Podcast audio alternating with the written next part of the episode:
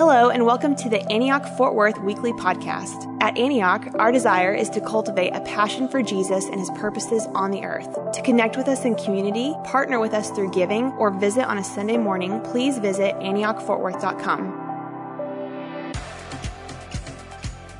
I am so just stoked to hear this message a second time because you guys, Graydon's on it today.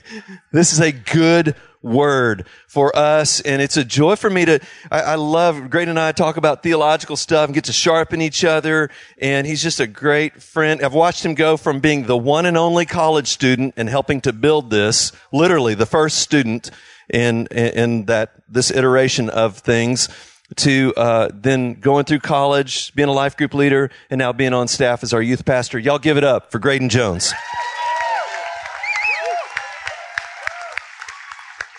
I love this church, love being here, and I love my family. Uh, my beautiful wife, Christina, over there. She's awesome. Uh, been married three and a half years. We got a baby. Uh, her name is Natalie, and check it out. She is so cute, and she's so happy. We, uh, she loves TCU, so she's going to be uh, a future Horn Frog for sure. And uh, she's just awesome. I love her. So let me open up my Bible and then uh, actually, let's pray. Let's start by praying. That's good. Good way to start. So, Jesus, uh, Lord, we just pray that you come be in this place with us. God, would you speak through me, Jesus? I don't want to say anything today. I want you to speak through me, God. So, Lord, I'm asking that you would come fill me up with your presence. Lord, to help us to just embrace this Lent season, Lord, and decrease so that you can increase in Jesus' name. Amen. Amen. All right, so we're in this free to run series, and it is our Lent series, and our kind of banner verse here is Hebrews 12, 1 through 2. So I'm going to start, I'm going to launch out of this for us. In verse 1, it says this Therefore, since we're surrounded by so great a cloud of witnesses, let us lay aside every weight and sin which clings so closely and let us run with endurance the race that is set before us, looking to Jesus, the founder and perfecter of our faith, who for the joy that was set before him endured the cross, despising the shame and is seated at the right hand of the throne of God. Man, what a, what a passage. And that's what we're talking about here is just getting freed up so that we can run with endurance to Jesus. And that is the heart of Lent. If you don't know much about Lent, it's really incredible. It's, it's ancient practice that goes back to around the Council of Nicaea in 325. That was a long time ago. So it connects us to the ancient church. And it's really supposed to be these 40 days of fasting leading up to Easter. And it's, it's a, it's modeled after Jesus going into the wilderness wilderness for 40 days and fasting before starting ministry. And it's supposed to pr- prepare our hearts to meet with Jesus. It's supposed to prepare our hearts for the cross and for the resurrection. And it's, it's all about decreasing and slowing down and fasting and repenting and just, and just getting, getting free with the Lord so that we can run. It's such amazing thing. It also connects us to the global church today. I mean, across nations, denominations. And so we're, we're joining, uh, we're locking arms with our brothers and sisters by doing Lent, uh, in this season. And it's kind of like, you know, Lent is like if you saw someone in the airport with like 27 bags, you know, and they're trying to check them all. And it's like, dude, you need to let some things go. You know, you need to get free, you know, and so that's what Lent is. Like, let's just get free. And if you, if you can imagine having to do that, like that's going on in your life with all this other baggage, let's just, let's just get free. Let's let it go, uh, during this series. So last week, Randy Brown set it up so good, talking about laying down unbelief and just faith is our foundation. Guys, we're called to a life of faith. And so this morning, uh, I get to bring a word that I've been thinking about and chewing on for months now, and I'm excited that God is going to uh, speak it to us this morning. And uh, you know, I just I want to say that my goal here this morning is to set you and Jesus up. Okay, so I want I want you to meet with Jesus, and I'm like kind of like try and tee it up and then kind of back away and like you guys work it out. You know what I mean? Because, because what I'm talking about, it can't be settled in 30 minutes. There's no way, right? Nothing that we preach about can be settled in 30 minutes. And so you're going to have to kind of wrestle these things out. You're going to have to work it out with Jesus. And so I'm trying to set you up this morning. I want you to just have a little, a little encounter with Jesus as I'm speaking so that you can go out and you guys can work it out together. Uh, I'm also, I just want, like, I'm quoting Jesus and if you don't like what he said, take it up with him, you know? Like, does y'all talk about that? You know, he's a lot better to talk about with that. So, um, you know, and so here, here's the deal. Here's the word. Here's what I'm offering to you this morning is that when we talk about getting free to run, I think one of the biggest weights and entanglements on us today is the obsession with my rights. Okay? And, and I want to call us this morning with a smile on my face to lay down our rights. Okay. And I think that we're going to experience more of Jesus when we start doing that. Okay. And so, you know, before, before you get like all sideways, you know, you know, I love rights. Like I think rights are important. And when, when we're talking about like, you know, your rights as a citizen or like human rights, yes, I'm so for it. Don't leave here being like, Graydon doesn't think we should have rights. You know, like that's not true. I'm talking about personal rights. I'm talking about the thing, the rights that we feel like I feel the right to be in control of my life. I feel the right to think or say anything regardless of how it affects other people. I feel the right to craft my own existence within the boundaries of my preferences right? And so that, those are some rights that I'm talking about today. And I think, man, like if we're honest, how much of our conflict and our arguments and our troubles in life come from us being unable to lay down our rights? How many arguments have you had in your marriage, in your family, with your roommates, with a teacher, with a friend, because one or both of you were just stuck on a right and you kept hitting that wall over and over and over. And some of them guys are totally legitimate rights. Like we, we want to have a happy life. We want to be respected. We want to be loved. We want to be accepted, right? But what if those, those rights were not the goal of our life? Right? What if we started to see that that right to be understood led to going around and around and around that conflict in your life?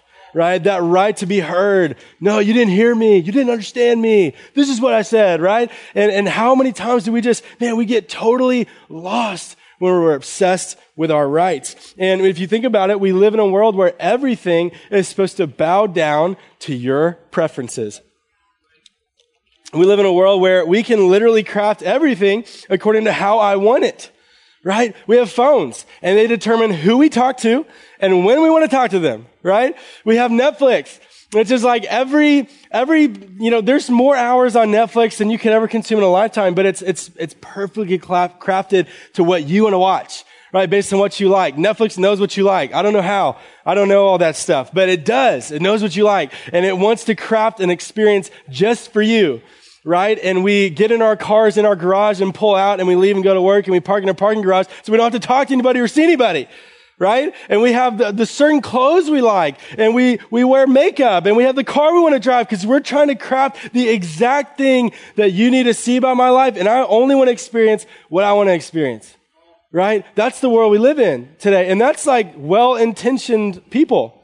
That's like normal, right? And then we got some negative stuff and I feel a right to be offended you know, and like everybody's offended and we're all offended. You know, even if you complain about people being offended, it's because their offense offends you. Right? So everybody's offended. We're all together in this, you know? And what about like unforgiveness? I feel a right to withhold my forgiveness for a certain amount of time, right?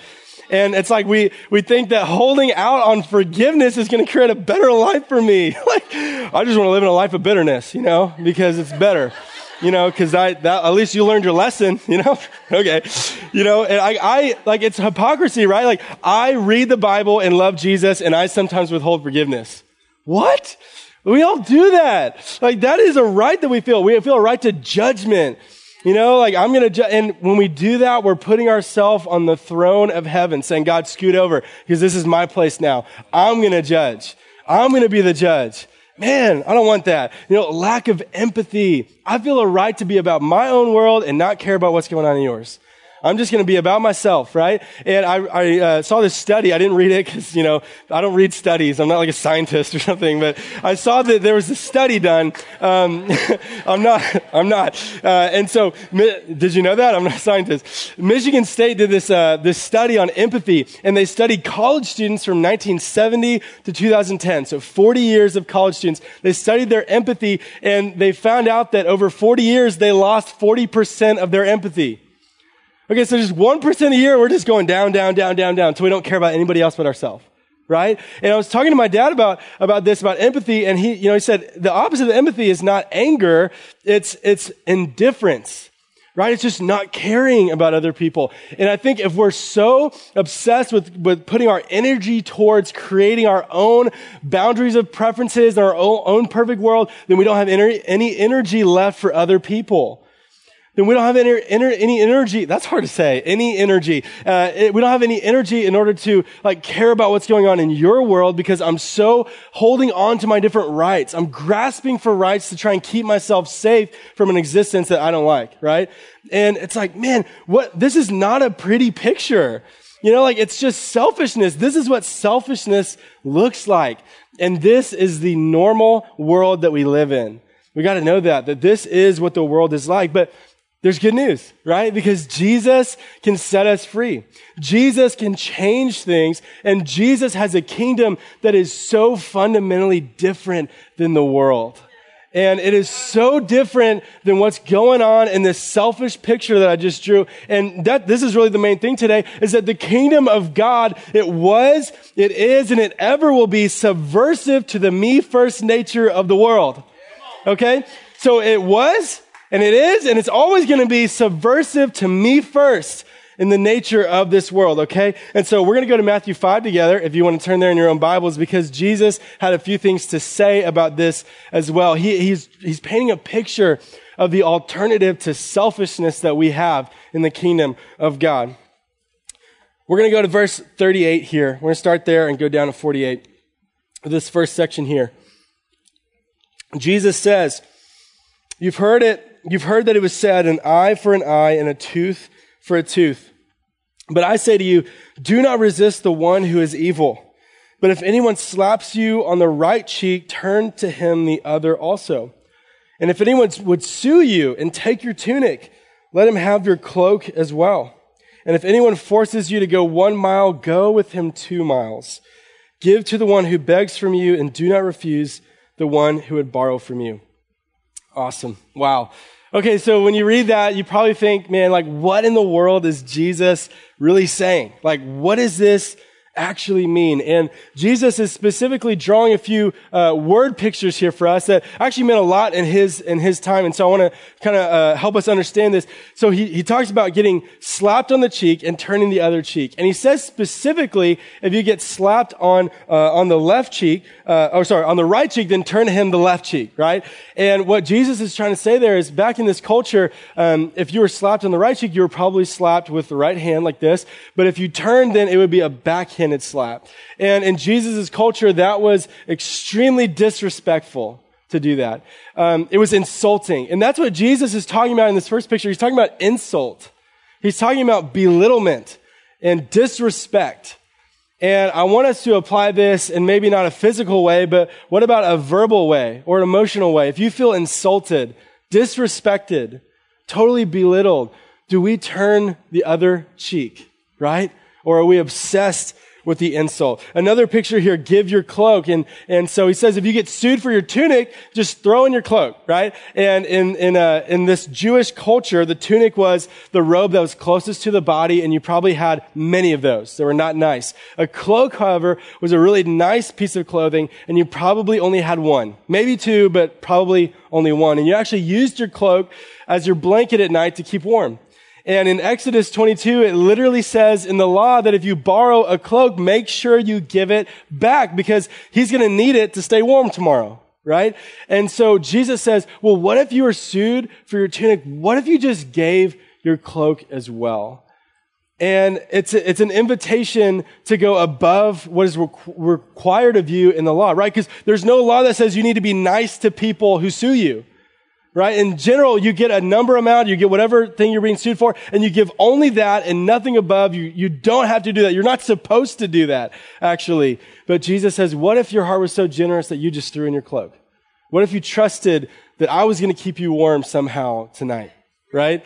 In this third picture, walk the second mile. You know, Rome controlled every part of where the Jews lived at this time. And they were a brutal empire and they wanted to know, they wanted you to know that they were in control. And so there was a law at that time that any Roman soldier could pick any Jewish man, no matter what he was doing, if he was at work or with his family and say, stop what you're doing, get my equipment and walk in any direction where I want to go with my stuff. And at the end of the mile, you were done. By law, you were not supposed to keep going. And Jesus says, you know, when you feel so disrespected by that Roman soldier, soldier and you have to leave what you're doing, what if you just kept going for free?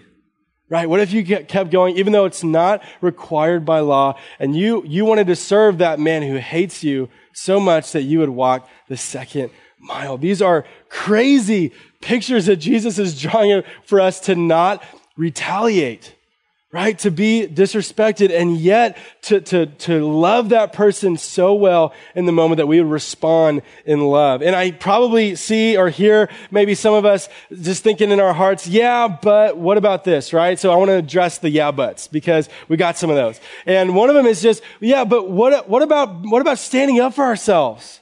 Right? Are you saying that we need to be pushovers, right? And we just never let anything go our way? And I'm not saying that. And I want to say three things to that. First of all, I'm quoting Jesus, okay? Just want to remind you of that. I'm quoting Jesus, okay? But second of all, like, you know, Jesus, um, Jesus doesn't want you to just never stand up for yourself. In fact, I believe that God wants us to apply scripture with wisdom to our actual lives.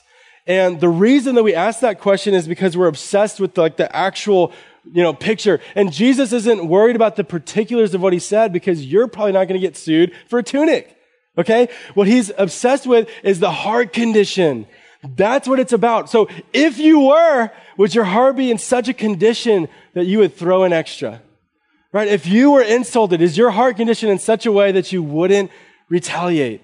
Right? But you would turn the other cheek. This is what it's about. And lastly, I consider laying down your rights much more courageous than being selfish. And so I don't think it means we're pushovers, guys. I think it means we do a harder job. Being selfish is easy. Like that's neutral for me, you know? And so, man, I'm not going to be a pushover. I'm actually going to be courageous in this fight to, to love people well. Jesus totally changes the game for us. But it's not changing the game for him because this is always what he's been like. Jesus has always been like this. He doesn't retaliate. Jesus gave up heaven so that he could go be around simple, nasty people, right? So he could die for them and save them. This is what Jesus has always been like. He's just calling us into what he is like, right? And, uh, and here, here's why this is so important is that Jesus is the only way you're going to do this. If Jesus is your source, and this is important for us. And so I want you to, if you take anything away, I want you to take this away. Jesus has to be your source for everything if you're going to lay down your rights. Because most of us are trying to get something from other people.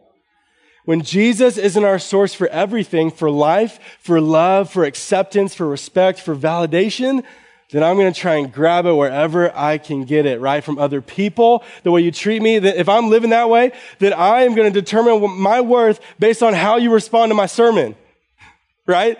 But if I'm, if I'm connected to Jesus, He's my source, and I'm hearing Him say, I'm proud of you right? And I don't care what you think, right? But I, I, hope you, I hope you like this sermon. I just want you to say, I hope, I hope that you, I hope that you experience God right now. But I'm just saying, I'm listening to my Father more than you, right? And so if, if Jesus is my source for everything, I can turn my cheek I can let the insult slide off, right? If, if Jesus is my source, then I'll give my cloak away because I know my God will, will keep me warm and provide something else for me. If Jesus is my source, then I will walk the second mile for someone I don't like and who doesn't like me right? Because I'm getting what I need from the true source of life, right? So Jesus has to be your source. We cannot blame. We can't play the blame game. Well, my life would be different if they would just, you know, blank, or he would just, or she would just, right? Jesus is saying, hey, it's a you problem because you need to be connected to me. I'll give you what you need if you just stay connected, right? What if we just gave people the benefit of the doubt every time because Jesus was our source?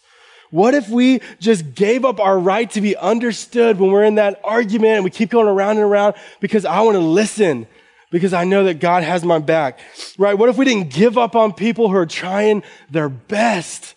What if we were generous as our normal mode of living, right? I mean, these are just opportunities for us if we just stay connected to Jesus and trust that He's going to take care of me. He's going to sort things out. I don't have to take things into my own hands. And for many of us, we need to find out what are, what are my two to three little trigger rights, right? What are my two to three rights that I always go off? I always retaliate when that right is being, uh, is being, uh, under attack, right? So for some of us, it means maybe respect. Like when I'm disrespected, I just go off. Some of us, it's laziness. That just makes me mad when people are lazy, right? Or complaining. Why aren't you grateful? Oh, I'm going to get mad at you, right? Maybe it's justice, like totally legitimate, like things that are unjust, but it just makes us go off and take things in our own hands. I think about, because I like history, if you remember John Brown from the Civil War era, he hated slavery. And that's a good thing to dislike, right? But he started killing people about it. And he, he's tried to start a slave insurrection that would have led to much more death, right? And so he traded one sin for another. That's not what God's after, right? He wants you to trust him. He's going to sort it out. He's going to sort out the evil when his people start praying. And when they start loving him and, and true relationship and trusting that he will sort it out, what are your two to three personal rights? You always retaliate. That's a place where Jesus is not your source. You're trying to get it from other people. And so Jesus can be your source in that place. All right. We're going to keep moving through this passage because Jesus has more to say. Whoa. Verse 43. He says, you have heard that it was said, you shall love your neighbor and hate your enemy. But I say to you, love your enemies and pray for those who persecute you so that you may be sons and daughters of your father who's in heaven. For he makes his sun rise on the evil and on the good and sends rain on the just and on the unjust. For if you love those who love you, what reward do you have? Do not even the tax collectors do the same? And if you greet only your brothers, what more are you doing than others? Do not even the Gentiles do the same? Right? I'm going to leave the last verse for later here. So, I mean, this should just blow us away, right? Jesus is saying, you are different. You see what all the world's doing? We're going to be different right? We're going to love our enemies. We're going to pray for those who persecute us. This is like the central Christian principle that we would love our enemies, that Jesus would be our source so much that we would have an overflow to love those who don't love us, right? This is what sets us apart. Enemies, we love them. Persecution, we don't pray that it would stop. We pray that the persecutor would be changed right? Because that's more powerful. If the persecutor gets transformed by Jesus, that's more powerful than persecution stopping for now right? You see that? You see the shift, right? I'm about people because God's about people and he loves every person. Here we, we see again, Jesus isn't asking us to be pushovers. He's asking us to pray, to take action through love, right? To not do nothing, but to do something in love. Right? We don't have to take it in our own hands. Love is a choice. You know, Jesus didn't say be best friends with your enemies. You know, you don't have to go to brood with them. You know, like you can just love them and you don't have to hang out with them all the time, but you need to sometimes because you need to love them, right? And so, man, this is a choice, not a feeling. If we really live this way, then here's the crazy thing. Jesus says in verse 45, this is so that you can be sons and daughters of your father. Like, this is a family rule. Like, this is what we do in our family. We love enemies. And we pray for those who persecute us. Some of you guys probably have family rules in your house, right? Like, you know, if you're, uh, you know, if you're a Jones and we respond in joy, like that's a family rule. And when you don't do that, it's not that you leave the family, like you're in our family. But when you don't do that, you're operating outside of who you are. You are, you are living a, a false identity when you do that, right? And for some of us in this room, we, we didn't realize that this was a family rule. Like, if you're not loving enemies, then you're not being who you really are. This is your identity in Jesus. This is who we are. When you are like your father, it means you're loving your enemies. This is a family rule for us. It's too important for us to miss. It's too important for you to miss this that God wants you to be his son and his daughter, and that means you need to love your enemies, right? And for some of us in this room, we have given ourselves a pass from loving certain people. And we've given ourselves a pass from, from loving certain people groups and, and we, we just, we're, we're totally blind to it because it's just how we've lived, right? And th- there's maybe two categories in this. One category would be the obvious one. It's just the evil category, right? People who do evil stuff. We just feel like we don't need to love them. Well, I'm talking about dictators and terrorists and mass murderers and traffickers, right? And we just think, man, I just, they're so evil right? I don't need to love them. I don't need to empathize with them.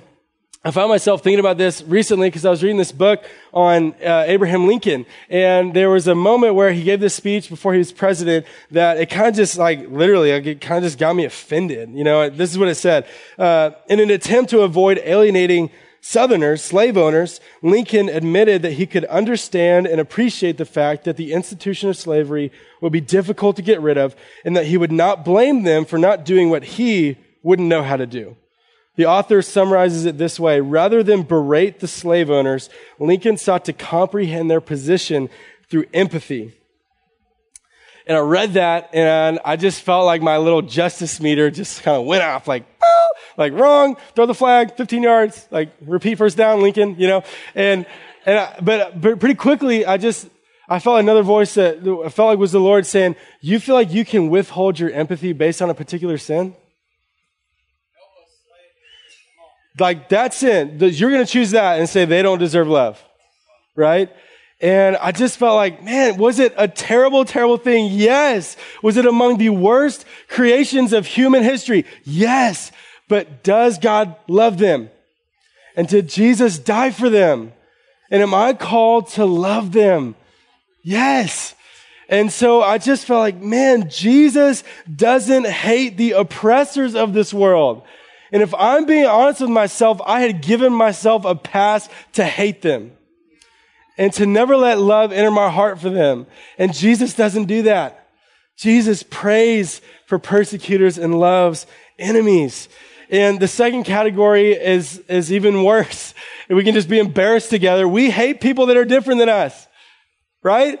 Like there's so many people and categories that we put in our, in our hearts that like they, I don't need to be nice to them. I don't need to love them. I don't need to empathize with them. Right. And some of them are trivial, like your boss, right? You just never say a good thing about your boss, you know, and you just think, ah, whatever, you know, I'll just like, I just want to think about that, right? And, and, but for some of these, it's like, it's a big deal, right? But we, we withhold love from people based on their sin as if we don't have sin in our life, right? And we say, you know, maybe it's for you, it's specifically people living a homosexual lifestyle because that's so on the fringes of your life. You never known anybody, you struggle with that. And so you're just like, man, I just, I don't think I need to love them or understand or empathize, right? Maybe it's different religions, you know, Muslims maybe. Maybe you feel like there's not a lot of love in your heart for Muslims right now. Jesus got love in his heart for Muslims right? Throwing atheists in here, right? Of, of, those people, we just don't need to love them. I don't even know where to find one. I, I'm just like, they're just not a part of my life, right? Man, Jesus loves atheists. He loves them, right? And maybe it's different nationalities if we're being honest. We grew up in a place where everybody on my street looked like me. And so I don't have anybody in my life that's just straight up looks different than me. And so they're an unknown. And let me tell you something about humans, because I'm an anthropologist, is that humans don't, we, we don't like things that are different. We fear the unknown. We all fear the unknown right? And so if you are realizing that your perfectly crafted preferential life has nobody that's different than you, then you're not going to know how to love people. You're not going to know how to empathize with your enemy if there's no enemies in your circle right? You need a bigger circle, right? Jesus, like, Jesus, oh, let me tell you this first. My first, this example, it's kind of light, is that sports rivals too. Like, we hate people on the other teams, right? And Christina and I went to the Mavs Spurs game, and I was under some conviction because I was insulting like fans and players and coaches, the entire organization's existence. And I was like, man, I'm preaching about love your enemies on Sunday. What am I doing? You know, know, and and uh, like literally, I just like, dude. And we, we ride the train back, and I made friends with a Spurs fan. Literally, like, uh, yeah, yeah, I'm awesome. Yeah, it's great. And uh, it's a funny example. I think it was actually my first one. I, I my number one. I got one Spurs fan uh, friend. But here's the deal, guys. It's a funny example. But many of us have never had a face to face conversation like a friend with somebody different than us. And man, we're not going to know how to love if we've never done that. Right? And so here, here's the deal. Jesus was constantly hanging out with his enemies. Do you notice this? Like the Pharisees were always around Jesus. Like he ate in their homes. He met with them and talked. They're always at his teachings. Like he hung out with his enemy. He talked to his enemies right? And he had a lot of first century, you know, rights to say, I'm not going to be around that person. I'm not going to be around that enemy. Uh, maybe in their culture, I'm not going to talk to women. I'm not going to talk to the Samaritan, right? Jesus had a lot of rights at his disposal. He didn't use any of them. He broke through all those walls and he started talking. He got in their world. He started loving them. Man, what if we started to do that? What if we started to let cultural norms not uh, actually influence us, right? And we said, I don't care what my rights are. I'm going to lay them down so that I can be with people and I can love them. I can serve them. I can ask Jesus to come work through that. We've got a lot of excuses I just don't know that person, or I don't live in their neighborhood, or yada yada. We can come up with so many things, but that is me first culture talking. That is not kingdom of God culture talking, right? You can do it. You can cross barriers and boundaries because we're called to be different than the world. And I'm calling us to be lay down the right to indifference towards people. What is the pe- who are the people or the groups that you feel no love in your heart for them? Go spend time with that, with that person, that group, right? Don't be indifferent. It's, it's not, that's not good enough for me anymore because I'm in the kingdom of God, right? And I believe that Jesus has got something for me. And we respond by praying and loving them, not returning hate with hate, making friends with people like Spurs fans, right? Just, just you're released to go do it because it matters in the kingdom. Imagine if that was the Christian stereotype. You know how cool that would be? Like, oh, those Christians, they're always loving people. You know, they're always hanging out with people they're not supposed to. You know, they're always just serving, uh, you know, every other religion, you know. Man, that'd be sweet. And, uh, hey, we finish here with verse 48. And uh, this is important for us because I used to read this verse and think it was like an excuse to not live out anything. Because it says, you therefore must be perfect as your heavenly father is perfect. I used to get like just dejected at that or think, well, I'm not going to be perfect, so I guess I don't have to love any of my enemies. You know, like, oh, got out of that one, you know. But I was talking to, to Yancey Smith this week and it's interesting because, uh, you know, the, the word that Jesus used here, probably in Aramaic, um, it can mean perfect or blameless or complete. And in this context, it really determines what it means. And for many of us, we read that like it's a performance thing. Like I have to perform perfection, right? In order to attain uh, loving your enemies, in order to attain being in God's family. But it's like totally the opposite, right? We're in God's family. And so we start loving enemies. And so therefore, we're like God who is perfect, holy, complete, and blameless, right? And so if we start reading this about this is about sharing in this life with Jesus versus achieving something, then this, this verse is not going to trip us up anymore, right? And so you are called to be perfect like your father is perfect because your father is, is, is helping you live this out, right? And it doesn't mean you're never going to make a mistake, but it means you're going to be complete in Jesus, right? And so that, that's what that verse is about. And this leads me exactly into the only conclusion that I can end with, which is that the greatest case for living this life of laying down our rights, it can only come from the character of God. Because I can say so many things to you. I can, I can preach another sermon right now if you want me to. Uh, I'm not going to do that because I'm hungry. But, uh, you know, Jesus, like, like Jesus, his character is the only really thing that we need to know, right? Because this is just what God's like. God is self-giving. He gave up his life. Jesus gave up his life for us. He left perfection and came into nastiness. God is gracious and merciful, slow to anger and abounding in steadfast love and faithfulness. Right? That's who God is. And so if we just start getting wrecked on the character of God, this is going to make sense. And it's not going to make sense until we know that this is who God is. Loving your enemies makes sense when you know how good God is and how much he loves his enemies and how much he gives himself. The cross is the ultimate sign of laying down your rights. Jesus let his own creation kill him.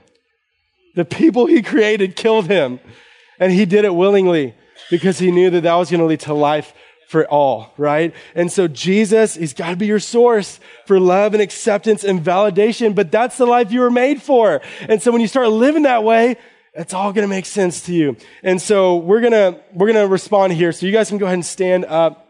Ministry team, go ahead and come forward. Worship team.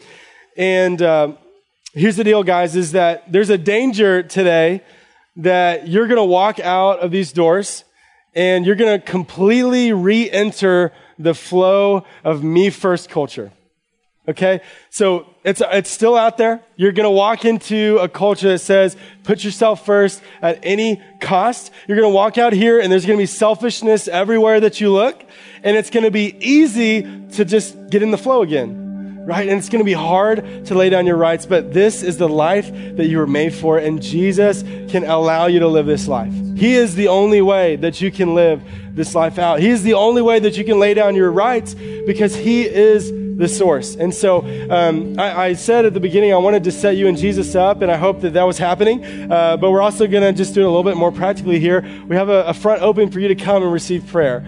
And specifically, if you feel like there's some certain personal rights that are in the way of you experiencing God or loving other people, and that's just arising in you, then come to the front. We'd love to pray with you and just let those things just get laid down. And maybe you are following Jesus, you love him, and you realize that there's some places in your life that he's not the source. And you didn't realize it. And so it's Lent, guys. Let's lay it down. And so come to the front, get some prayer. Maybe you have never started following Jesus and you want to trade in me first for kingdom of God because listen, this is way better, right? The kingdom of God is way better than all this junk. And so please come to the front. We'd love to help you start that. And listen, guys, this is for everybody. If you know at least one human, then you have some practicals to work out today, okay? And so Guys, come to the front, get some prayer. Don't leave this place without getting prayed for. This is a message for everybody. Let me pray and then let's come respond. Jesus, we thank you, Lord, that your kingdom is so good and it invites us into something that's so much better than we could do on our own. And God, we ask that you'd help us lay down our rights this morning, Jesus. Help us start a journey of living this way, not just on Sundays, but every day, Jesus. So, Lord, would you come? Would you be here and help us respond to you in love? In Jesus' name. Amen. Come to the front.